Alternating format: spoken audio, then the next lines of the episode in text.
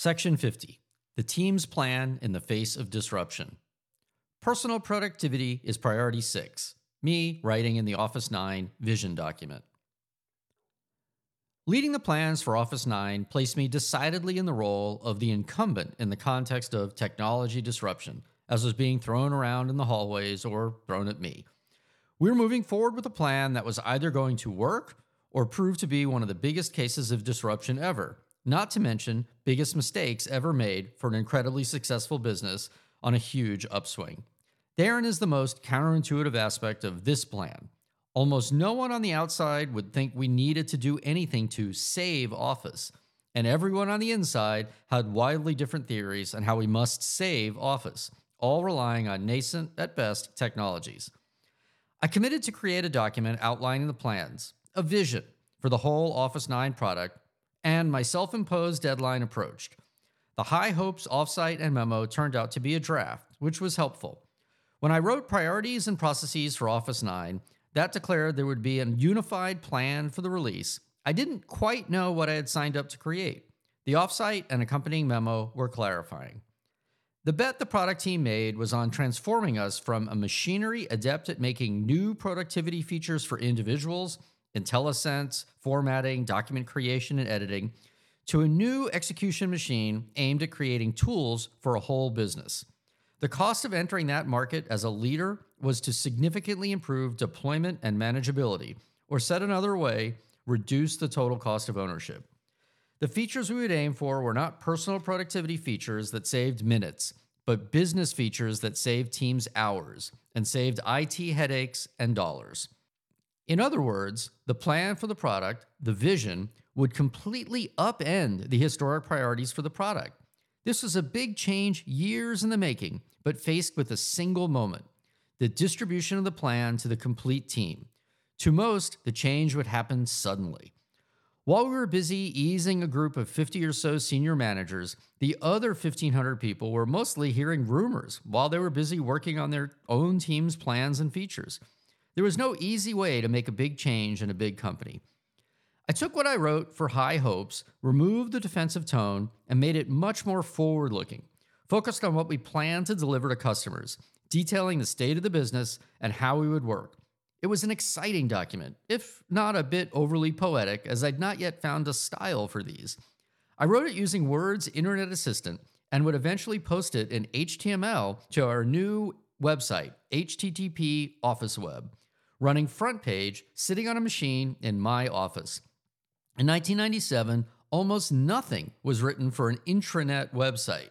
The text was in the new sans serif Verdana font, blue with a muted yellow background, as I tried to make it look cool like a web page. It was rather unreadable and mostly unprintable, and with Office 97 copy paste from the browser really didn't work yet. We learned quite a bit from forcing ourselves to use web technologies in this way. The online version includes what the Office 9 Vision looked like in the web browser. It is important to the process to understand that the past few months were spent in offsites and meetings and a host of cross team efforts, arriving at features that would be done by each app and in the shared OPU team. High Hopes itself was a summary of what we iterate on up until that point. This is the heart of what is meant by the office process of the best of top down, bottom up, middle out. The vision is not news, even when individuals see their own work and their features, but a chance to see what the rest of hundreds of people will be up to. It is also a tool for the all important process of adds cuts. When each team or feature team, the smaller unit of any team within an app or OPU, figured out what they can really do with the resources they have. The document also serves as a check on resource allocations and making sure that people are where the work is needed. This ongoing iteration with a decision making framework is sometimes depicted as a funnel in consulting diagrams. Lots of ideas come in, and a process narrows them down. I think of it as a refinement with increasing levels of specificity. This refinement is also what leads to accountability.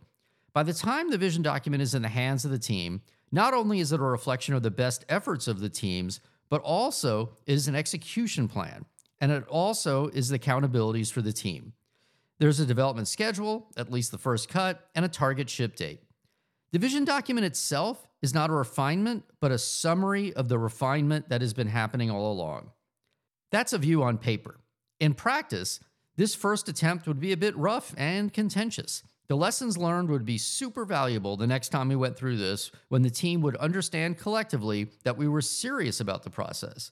It is fair to say I brute forced this first vision document through. I wrote the vision on my own, circulating it for feedback first to OPU program managers, then to senior leaders, and forging ahead without really considering the immense implications of what we were up to. Unfortunately, people reading the draft were reading it for how it changed or affirmed what they already thought they were doing, not to learn what we were doing together. This was the first attempt at building a shared plan. While we were making progress, the apps teams had hardly surrendered their autonomy. The good news is that I captured most of what everyone was working on and laid the groundwork to unify the expression of why we were doing all we were doing. That was the goal. The vision was a leading, but also lagging indicator. The latter steps of resource allocation would help to make sure the plan was executed as intended and agreed. This step, resource allocation, is what is almost always omitted in transferring a plan to execution. The multitude of offsites and planning discussions paid off. Collectively, we were close to being on the same page, at least as close as could be for a team of senior managers who previously were working autonomously, with OPU trying its best to be glue across the teams. The rest of the organization was starting to worry, something I heard in hallway grumbling. Our team of administrative assistant, Colleen Johnson, booked a big conference room, the Kodiak Room, for March 15, 1999, for an all hands meeting for the team including satellite and tape for Asia and Ireland, where we had large teams. The last time we did this for Developer Demo Day, when each independent app showed off features for Office 97. The night before the presentation, I had an idea to make a cheat sheet or one pager highlighting the vision. I quickly exerted the 12 page vision document, choosing the goldenrod paper stock from the Building 17 first floor copy room, and made 1,000 copies. I was there late in the night, and most copies ended up crooked. I had to finish in a second copy room because the machine kept jamming. It makes me smile now to look at the crooked paper that remained on my corkboard, adding subsequent cheat sheets for each product cycle. The online version includes that one pager, complete with goldenrod paper and crooked printing. The vision began by stating that Office 4 through Office 97 changed the way people worked, but that was the past. A paradigm shift was underway. Microsoft, especially Bill G, loved the word paradigm in the Thomas Kuhn sense. This shift was towards the internet. Office 9 declared itself to be the best execution of an integrated suite of internet centric communication and productivity tools for creating, editing, sharing, synthesizing, and analyzing business information. This was my way of pushing back on the idea that the internet, by definition, implied new productivity tools, my point the internet could make existing tools better and more relevant. The team liked this, or at least reacted positively to it, even if the implications were unclear. Office 9 declared Office 97 to be the end of an era of individual productivity and the start of a new one. Later, I realized it was the beginning of the middle of the PC era, an era defined by expansion into business combined with a shift to enterprise features and sales motions.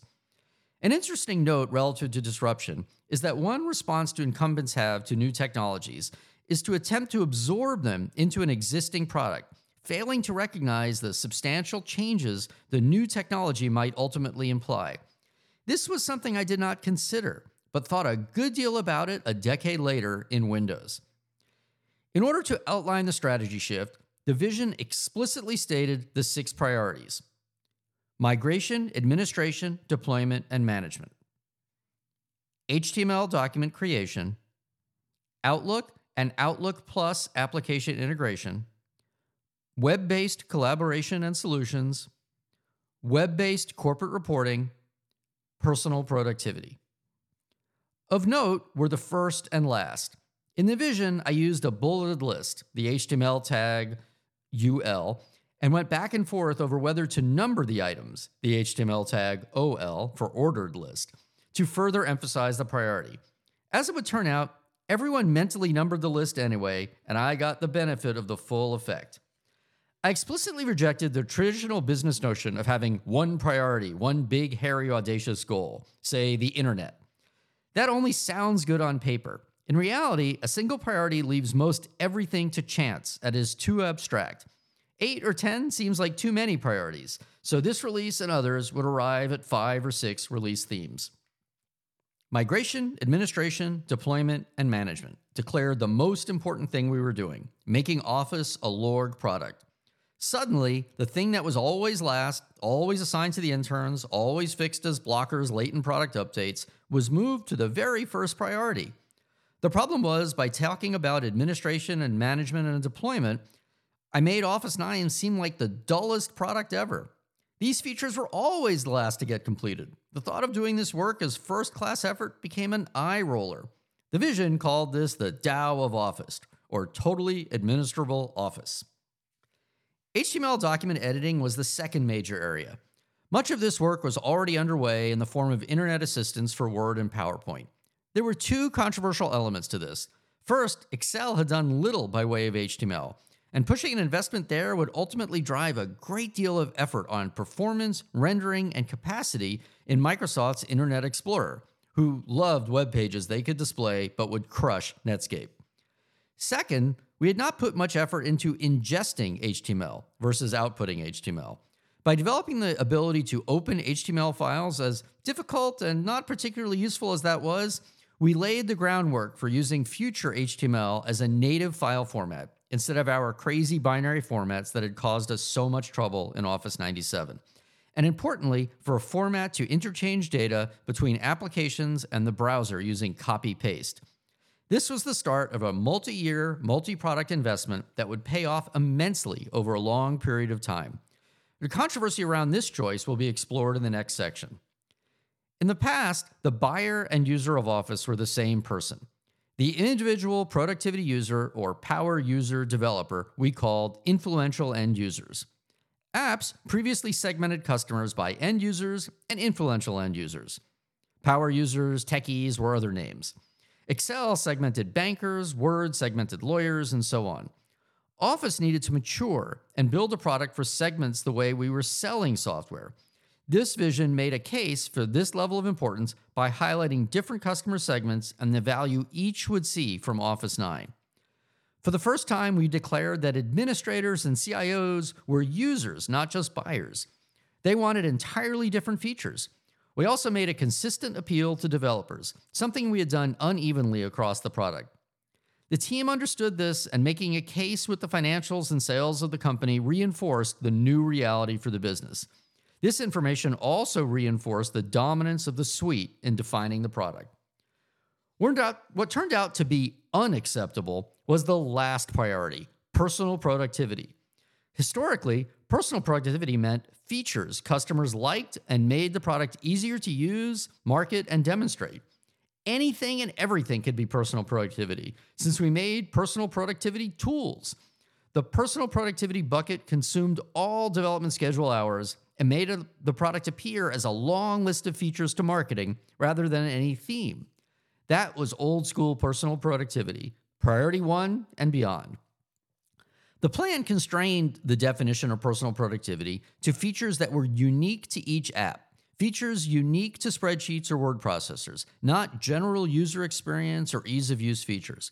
By allocating development resources to productivity features shared across Office and reducing app resources to focus on each app, the plan was to have a more coherent product to communicate to the market and one that emphasized the sweet nature. Most of the personal productivity features in Word and Excel in the past were similar ideas done differently, inconsistently. Office 9 moved that work to OPU and away from the app teams. Immediately, Program managers across apps threatened to quit, even raising the issue with Bill G. It was not the reaction I expected. They felt disempowered and felt that I had kneecapped the apps. The need to build a suite for LORGs seemed like an obvious plan to me. Also obvious to me was that Office 97 won. I was experiencing a reality of management. Everyone went along until something changed. They were in favor of change and even change advocates until the actual change. I was disrupting Office, not with internet technologies, but with changing the target buyer. It was one thing to declare the need to build a better Lorg suite. It was quite another thing to choose to build one at the expense of other features. Word, Excel, Outlook, Access, and PowerPoint believe the battle to win in the categories still raged. Outlook had been poorly received and was now busy on their own interim release that would stretch out much longer than planned. PowerPoint was consistently viewed as the weak link. The general utility of the Access product and our move to upsell Office Professional, which counted on demand for a database, was still too early to declare a success. Lotus and WordPerfect were rumored to be releasing Windows versions that transitioned their MS DOS product leadership to Windows. From an app perspective, there were plenty of reasons to worry about losing category reviews, should there be any of those. Winning in each of these categories, the PM leaders told me, required freedom to innovate in the base experience. There was no way for Excel to beat Lotus 123 unless they could build an experience tailored to the unique needs of spreadsheet users. Repeat that for each app. We were right back to Excel users are different. Independently, Excel was planning a unique user interface re architecture that was web like. This sounded crazy to me and was the exact opposite of an integrated suite. It was also something that had not been broadly shared or considered across teams. I could not imagine how we could be a productivity suite if the flagship product alone had a new user interface just as we finished launching on the merits of consistency across the suite. Two weeks from presenting the vision at the all team meeting, we were consumed almost entirely on defending personal productivity as priority six as it became known. My inbox is filled with subject lines like number six, priority six, or why such a low priority. What seemed easy took a tur- turn toward impossible. To make the most difficult even more difficult, Bill G appeared in my inbox. He asked me why Office was going to have a plan that did not advance productivity and was not going to innovate in user interface. It was a direct shot at the plan, even though he only knew a small piece of the story. He had clearly heard from the Excel PM team. Here I was, again on the defensive, though logically, I was certain he was going to be okay with it. He knew the importance of the suite and Lorgs, intellectually, but maybe not emotionally. Bill had not really faced a product team intentionally constraining a release up front. Of course, that's why so many things were late. Once he read the vision, Bill G switched from being concerned about the product to being concerned that all the smart people would leave the team if they weren't allowed to innovate.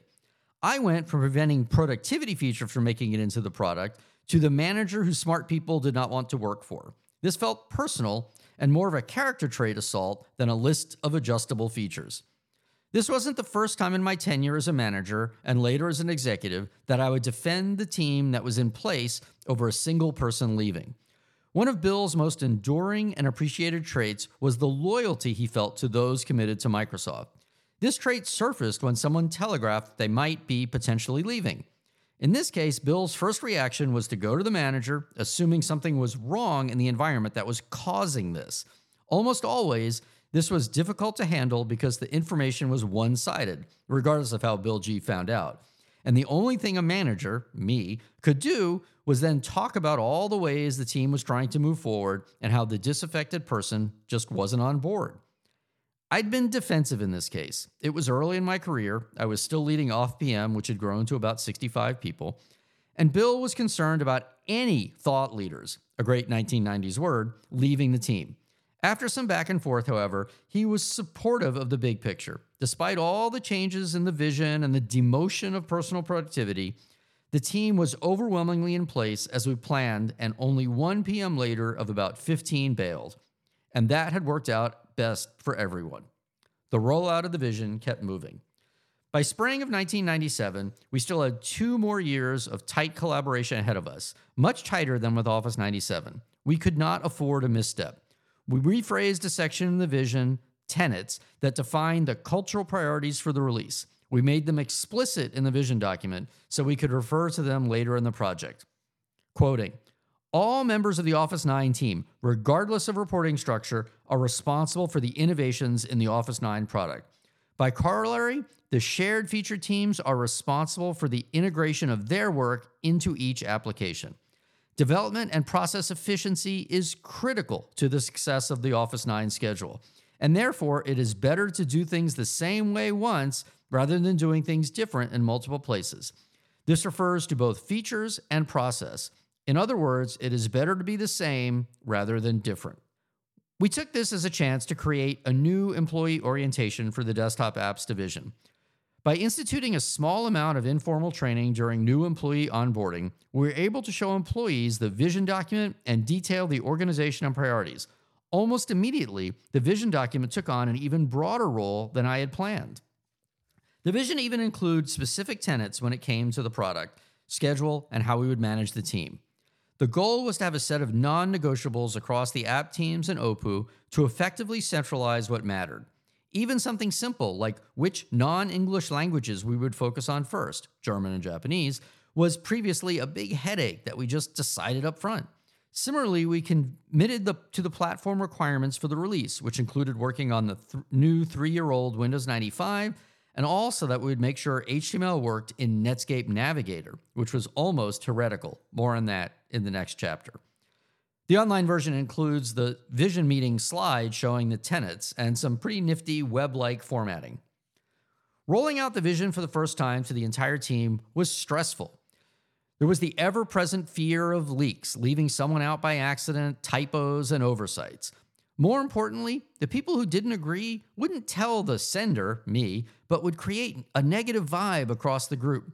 We saw some of this in the original 1224 plan. People who didn't agree stayed on the lookout for what wasn't working and were right there to call this out. For Office 9, we knew those who wished to prioritize apps would do the same. All of these were signs of an organization still finding its way from storming to norming. Given how late Office 97 was, a significant concern was any doubt about the overall schedule. Those manifested as schedule chicken between apps, with each app betting they would just finish ahead of another rather than working to be first. The key to a robust schedule was buy in from the test and dev managers. Grant George and Test already harmonized the schedule across the test discipline when he wasn't personally testing the latest builds or filing bugs. While there were differences in style, they really snapped to the same page under his leadership. Dwayne Campbell rallied the dev managers behind the schedule. Dwayne's style, much like Jon DeVaan's, was quiet, understated, factual, and exceedingly straightforward. While directly managing nearly 100 engineers and having responsibility over a team of over 350 engineers, he still managed to own code, fix bugs, and add features. It all worked. Following the team meeting, the dev schedule was in motion. Code was being written. We officially started coding in May of 1997, about eight weeks after the vision meeting, with a beta scheduled for a year later after three milestones. We planned a release to manufacturing RTM of July 1st, 1998. There was a big risk to a summer RTM. Another desktop app's rule of thumb, along with not releasing on a Friday or before a holiday, was avoiding an August RTM. If we missed it, there was a cascade, a summer and global holidays that broke up the work calendar, followed by end of year, that almost always pushed us into the following year. But we were off.